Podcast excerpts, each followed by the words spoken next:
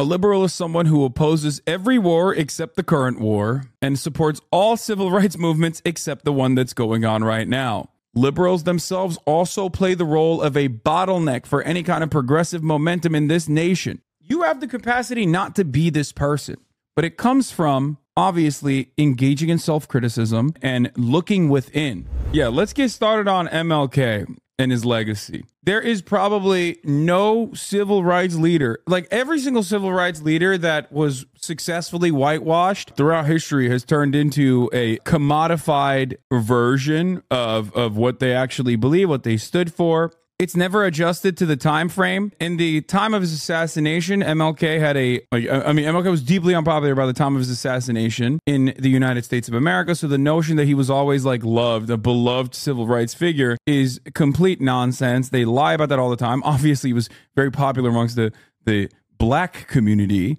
and uh, you know amongst radical socialists. However, the the notion that uh, the notion that he was like beloved and everyone was really sad is bullshit.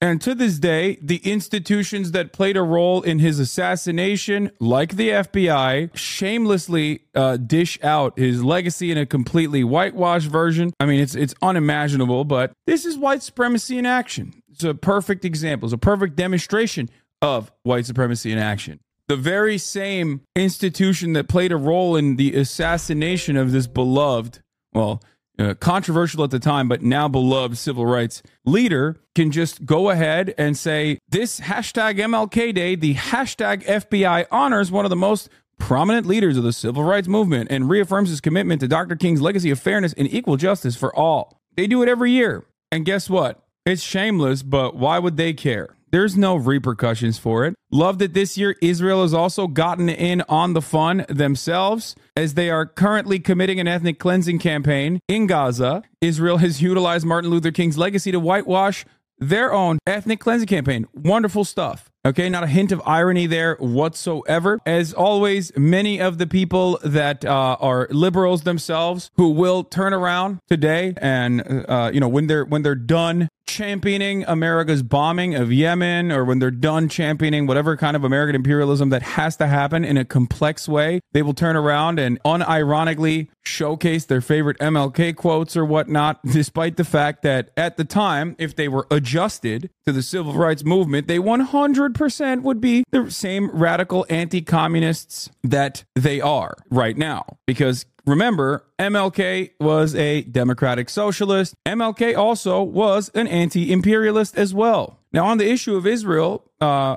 you know, he, he had some different opinions, certainly. We can get into that if you want. I believe that when Amy Schumer was like posting that quote, a lot of people were actually very upset at her, including uh, MLK's uh, granddaughter. Uh, anyway, it's disgusting. It's gross. It's done every year. We understand, all of us together, collectively understand when Republicans do it, but sometimes when liberals do it, we can't fully comprehend why it is indecent for liberals to do this in the exact same way. And today, we are going to look at some of the worst bastardizations of MLK's legacy by those who 100% would have been against them or are still kind of, you know, against his movement in general, but uh, will use uh, some of his quotes to their advantage. On this MLK Day, remember the radical socialist, anti imperialist MLK that liberals and conservatives erased from history. I think the other thing that uh, we must see at this time is that many of the people who supported us in Selma, in Birmingham, were really outraged about the extremist behavior toward us. But they were not at that moment, and they are not now, committed to genuine equality for It's much easier to integrate a lunch counter than it is to guarantee an annual income, for instance, to get rid of poverty for and all poor people. It's much easier to integrate a bus uh, than it is to make genuine integration a reality and quality education a reality in our schools. It's much easier to integrate even a public park than it is to get rid of slums. And I think we are in a new era, a new phase of the struggle, where we have moved from a struggle for decency, which characterized our struggle for 10 or 12 years to a struggle for genuine equality. And this is where we're getting the resistance because there was never any intention uh, to go this far. People were reacting to Bull Connor and to Jim Clark rather than acting in good faith for the realization of genuine equality. Yep.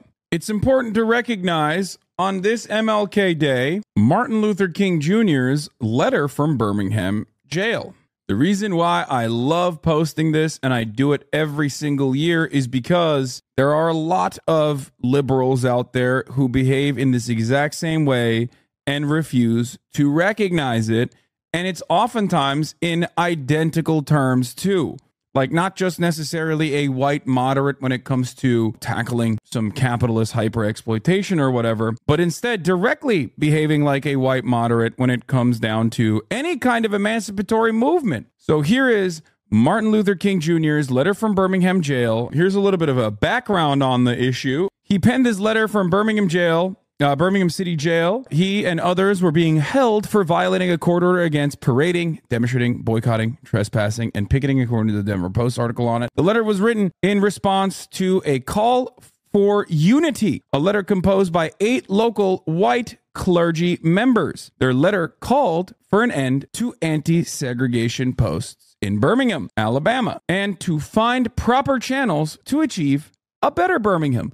Remember, the eight local white clergy members, clergy members said, "Hey, how about you don't protest? How about let's uh let's get together and let's find a, a better solution."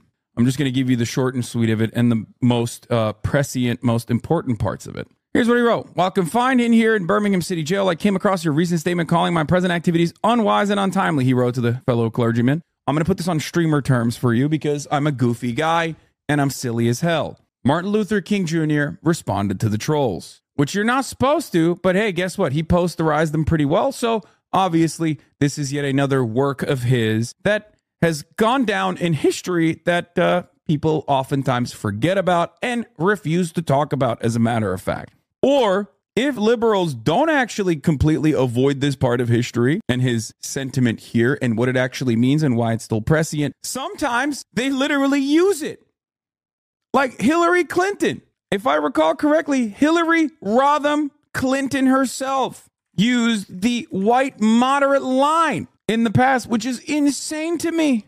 MLK Jr. said, I had hoped that white moderate that the white moderate would understand that law and order exists for the purpose of establishing justice, and that when they fail in this purpose, they become the dangerously structured dams that block the flow of social progress. This is a subtweet. That's what Hillary Clinton said. In 1967, Ben Norton responds Martin Luther King Jr. spoke out against the war in Vietnam, calling the U.S. government the greatest purveyor of violence in the world. Martin Luther King Jr. was 100% an America bad activist. If any of you have any confusion on that front, let me tell you something, okay? The same dumb motherfuckers who chirp all day, every day, that would be running around right now going, oh, we must bomb Yemen to protect commerce, sir, are the exact same people that would be turning around and being like, this guy, man, this guy, he doesn't know what's up. He doesn't understand. We have to keep fighting in Vietnam. You don't get it. Why is this guy's criticism just always revolving around America bad, America bad? What a radical he is, which is let me tell you exactly what the New York Times wrote about. The New York Times editorial board directly wrote about this precise issue at the time when MLK Jr. finally came out and was very outspoken about the war in Vietnam. So just something to remember, something to consider when thinking about MLK's foreign policy. He was a big Ho Chi Minh head. He loved Uncle Ho. He put some respect on it.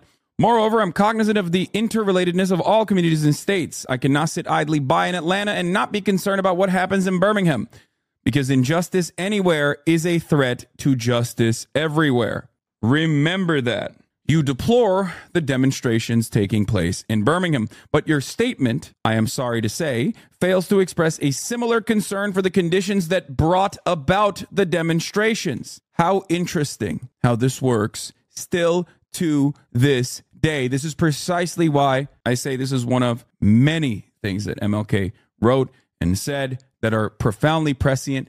Unfortunately, because many of the issues that he called attention to have not been solved. Maybe some of it has been cast aside. On some on certain circumstances, there has been marginal improvements, incremental gains here and there. But overall, the class struggle, of course, continues, and also racial violence and disproportionate uh, disproportionate outcomes for uh, those who are non-white still exist. Which is why we still keep reading it because it's not only the reactionary conservative that votes for Donald Trump or votes for the Republicans, that votes against his best interest because he thinks at least we are taking down the other side, the opposition. It's not only those guys that stand in the face of progress. Liberals themselves also play the role of a bottleneck for any kind of progressive momentum in this nation, globally, as a matter of fact. And we'll get to the most important part of it now. In any non violent campaign, there are four basic steps collection of the facts to determine whether injustices exist negotiation, self purification, and direct action. We have gone through all the steps in Birmingham. There can be no gainsaying the fact that racial injustice engulfs this community. Birmingham is probably the most thoroughly segregated city in the United States, and its ugly record of brutality is widely known. Then last September came the opportunity to talk with leaders of Birmingham's economic community. In the course of negotiations, certain promises were made by the merchants, for example, to remove the store's humiliating racial signs. On the base of these promises, the Reverend Fred Shuttlesworth, the leaders of the Alabama Christian Movement for Human Rights, agreed to a moratorium on all demonstrations. As the weeks and months went by, we realized that we were victims of a broken promise. A few signs briefly removed returned, the others remained. Then it occurred to us that Birmingham's mayoral election was coming up in March, and we speedily decided to postpone action until after Election Day when we discovered the Commissioner of Public Safety, Eugene Bull Connor, had piled up enough votes to be in the runoff. We decided again to postpone action until the day after the runoff so that the demonstrations could not be used to cloud the issues. Like many others, we waited. Okay, this is like all of the reasons as to why it got to the point that it did in Birmingham. You may well ask, why direct action? Why sit-ins, marches, and marches and so forth? Isn't negotiation a better path? You are quite right in calling for negotiation. Indeed, this is the very purpose of direct action. Nonviolent direct action seeks to create such a crisis and foster such a tension in that community which has constantly refused to negotiate is forced to confront the issue. It seeks to so to dramatize the issue that it can no longer be ignored.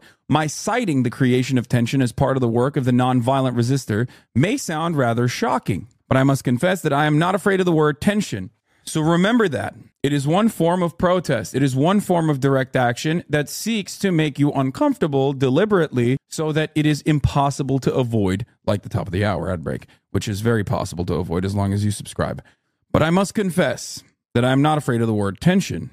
I've, I've earnestly opposed violent tension, but there is a type of constructive nonviolent tension which is necessary for growth. Just as Socrates felt it was necessary to create a tension in the mind so that individuals could rise from the bondage of myths and half truths to the unfettered realm of creative analyses and objective appraisal, so must we see the need for non-violent gadflies to create the kind of tension in society that will help men rise from the dark depths of prejudice and racism to the majestic heights of understanding and brotherhood. Now, why is this important? Because for many, it's not about the methods of protest because everybody loves chirping out the methods of protest. They go, oh, what about this? What about that? Why are you shutting off roads? What if an ambulance can get through? Even though obviously the protesters have accounted for that. But what about this and what about that? Why are you protesting like this? You should be protesting differently, is actually all done with one goal in mind, and that is to shut you the f- up. This is precisely why, when I hear things about from the river to the sea being inherently anti Semitic, which is a ridiculous, gross, it's a gross smear, just completely, completely laughable. The idea that, like, the optics of it are actually hurting my feelings. The optics of that are actually, my, my feelings personally are more important. What I derive out of what you're saying is more important than what the actual message is. The ongoing genocide must stop. The apartheid regime must be abolished, must be dissolved, so that there is one singular secular state where Palestinians and Israelis can live side by side in a real democracy. That is the major point. That is what many oppose. They oppose that, and that is precisely the reason why they hyper focus on all of this other dumb nonsense. These are the white moderates. Let's get to the more important the the most important part of this. I must make two honest confessions to you, my Christian and Jewish brothers. First, I must confess that over the past few years, I have been gravely disappointed with the white moderate. I have almost reached a regrettable conclusion that the black man's great stumbling block in this stride towards freedom is not the white citizen's counselor or the Ku Klux Klanner, but the white moderate who is more devoted to order than to justice, who prefers a negative peace, which is the absence of tension, to a positive peace, which is the presence of justice, who constantly says, I agree with you in the goal you seek, but I cannot agree with your methods of direct action, who paternalistically believes he can set the timetable for another man's freedom, who lives by a mythical concept of time and who constantly advises the black man to wait for a more convenient season. Shallow understanding from people of goodwill is more frustrating than absolute misunderstanding from people of ill will. Lukewarm acceptance is much more bewildering than outright rejection. This is very important to understand. If you want to know what a really, really important part of my moral framework is, if you want to understand one of the most profoundly important parts of my moral framework, the way I operate, a lot of that gets lost in the sauce. Many of you are in here already, so you're familiar with what I believe, but maybe you haven't fully understood it. This paragraph right here is one of the most important parts of my belief structure as it pertains to protesting as it pertains to placing a time frame on another man's justice. Very very important. This is why i despise centrists this is why I despise charlatans who mask themselves as real arbiters of progress while simultaneously constantly saying, well, now is not the time, or simultaneously constantly saying, well, isn't there a different way? Or worse, making excuses for the oppressive constructs, making excuses for why things have to remain the same. I had hoped that the white moderate would understand that law and order exists for the purpose of establishing justice, and that when they fail in this purpose, they become the dangerously structured dams that block the flow of social progress. I had hoped that the white moderate would understand that the present tension in the South is a necessary phase of the transition from an obnoxious negative peace in which the black man passively accepted his unjust plight to a substantive, substantive, and positive peace in which all men will respect the dignity and worth of human personality. Actually, we who engage in nonviolent direct action are the not the creators of this tension. We merely bring to the surface the hidden tension that is already alive. Now, what does this mean? This is a direct shot across the bow at those who used to say the Black Lives Matter protests are racist or Barack Obama is the most racist president of all time. Why? Because the reactionary would always say they're pointing out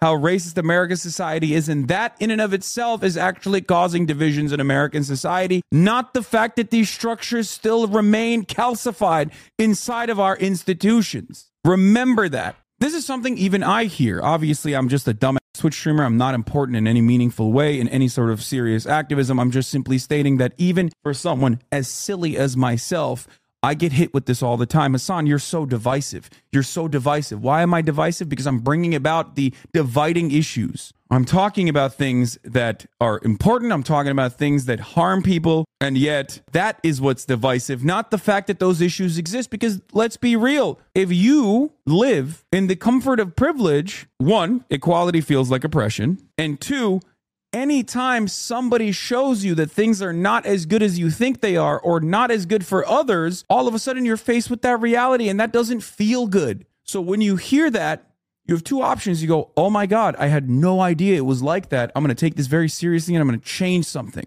about the way I view the world. I'm going to take action to hopefully better people's living conditions, albeit marginally. Or you get angry.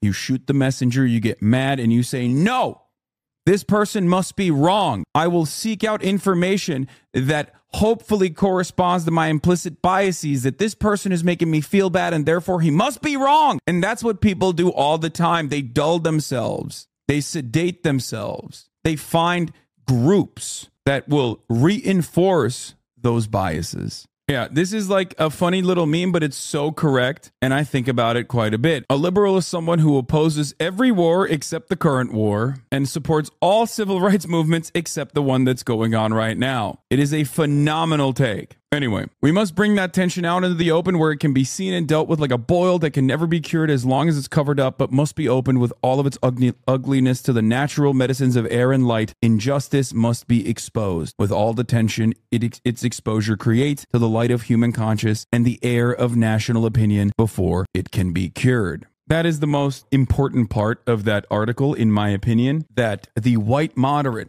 that adorns the mantle of pro- progress and progressivism and empathy will so often become a bottleneck for progress from that supposedly progressive side. The great enemy of justice are those moderates who feign outrage. Here, this is a, a, a, better paraphrase version of it, but the great enemy of justice are those moderates who feign outrage at societal injustice, but whose outrage conveniently disappears when real change threatens their status. That is what's important to understand here. These moderates are more comfortable leaving unchallenged the assumed moral authority of certain institutions, traditions, and practices that are the purveyors of injustice rather than confronting their own role in maintaining these institutions. The hard truth is that the comfort of the status quo is always preferable to pursuing the demands of justice. This happens with every single protest every single civil rights movement globally, and this certainly happens with American empire. It is something to remember and something to remind yourselves of and something to remind others of as well. If you want,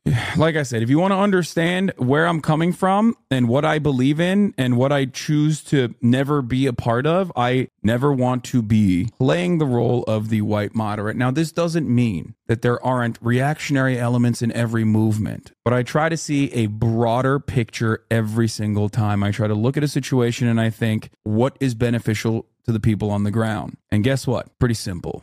Blowing up one of the poorest countries on the planet is never beneficial for the people on the ground. As MLK grew increasingly radical in his politics, developing an anti capitalist and anti imperialist stance, the smearing of him by the media and political class became ever more hysterical. He was denounced as a dangerous communist and outside agitator, and it worked. Here is FBI Chief J. Edgar Hoover calls Martin Luther King the most notorious liar in the country. King's demands become immoral and totalitarian, writes William S. White. Martin Luther King at Communist Training School. The above picture was made by an employee of the state of Georgia at the Highlander Folk School in Monteagle, Tennessee during the Labor Day weekend of 1957. The photographer was sent to the Highlander Folk School by the Georgia Commission of Education. The Highlander Folk School was abolished by an act of the legislature of the state of Tennessee at a later date because it was charged with being a subversive organization. The four horsemen of ra- racial agitation have brought tension, disturbance, strife, and violence in their investment of the communist doctrine of racial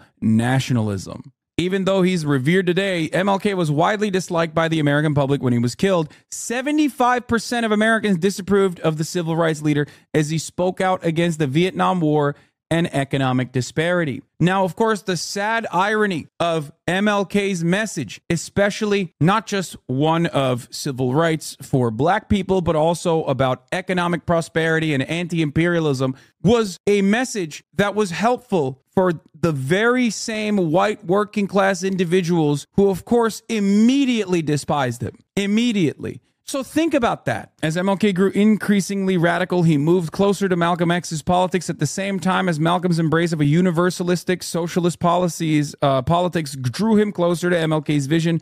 This coming together was cut short by Malcolm's assassination.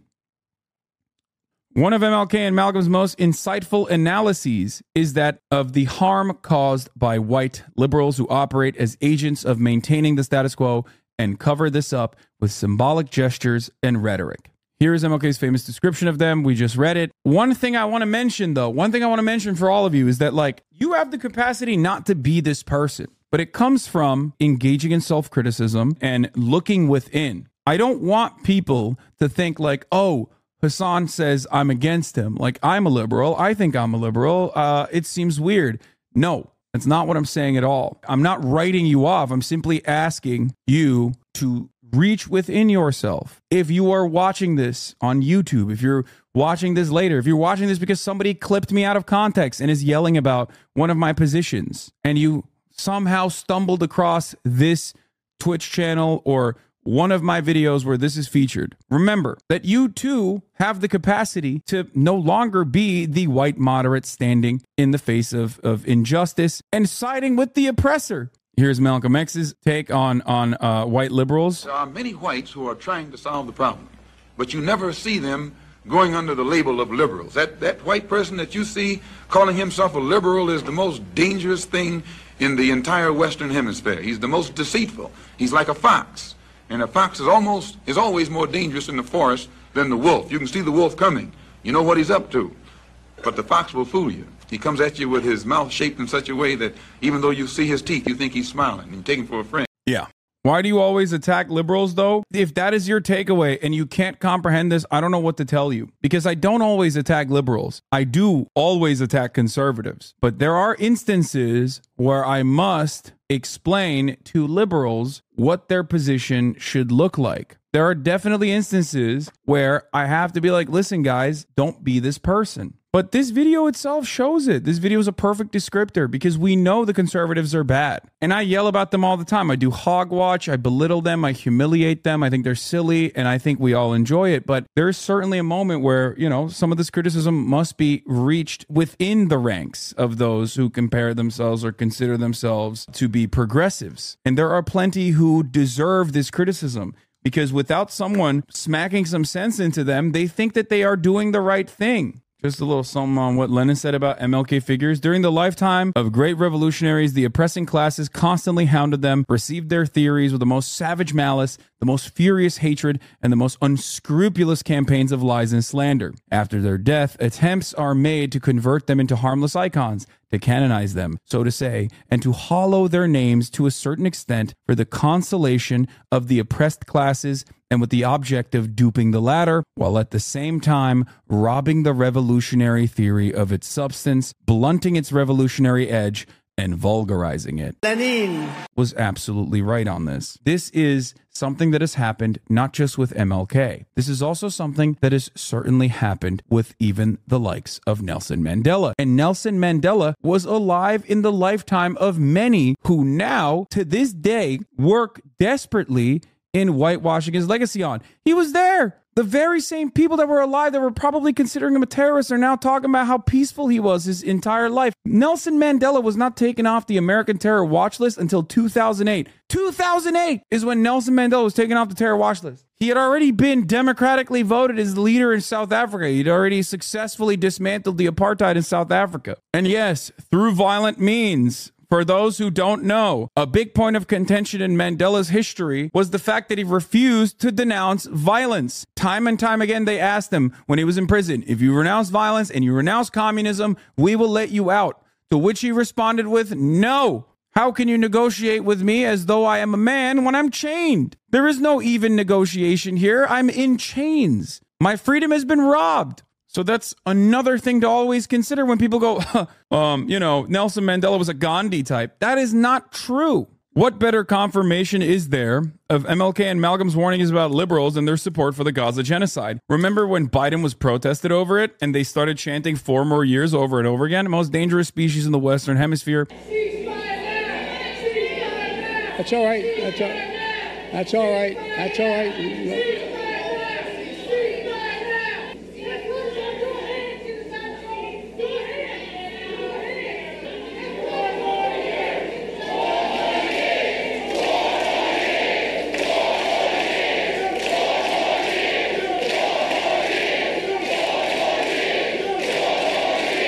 By the way, there's been a long-standing campaign by deranged Zionists to appropriate MLK's legacy in service of their genocidal occupation regime. But as it, with everything Zionists say, it's a propaganda lie that has been debunked. Excerpts from this article. It's called uh, a letter to a Zionist friend or something, I think it's called, or letter to an anti-Zionist friend. It's not real. They just wrote it. It's a hoax. Uh, Martin Luther King Jr.'s daughter uh, or granddaughter, uh, is it her granddaughter or daughter? Actually yelled at Amy Schumer about this famously when she tried to bring that up. But I mean, this is reductive at this point. It's like we uh her uh his daughter, sorry, not granddaughter, Bernice's daughter. It's just like it's it's reductive. It's reductive because like it's always a lie. Everything is a lie. It's just like such flagrantly obvious, gross propaganda that if anyone else was doing it and they weren't like completely along with the American State Department, they would get ritualistically humiliated every single day of the week. They would get yelled at. They would get laughed out of every room. But because the media refuses to acknowledge the lies being told, when those lies align with the State Department's interests in the region, then there is never a, a, a single thought about it. It's funny because this is all readily available information. It's just not being served to you. So I like to use uh, important points in history, days such as this one, to address some of those ridiculous lies. Something to consider on this day.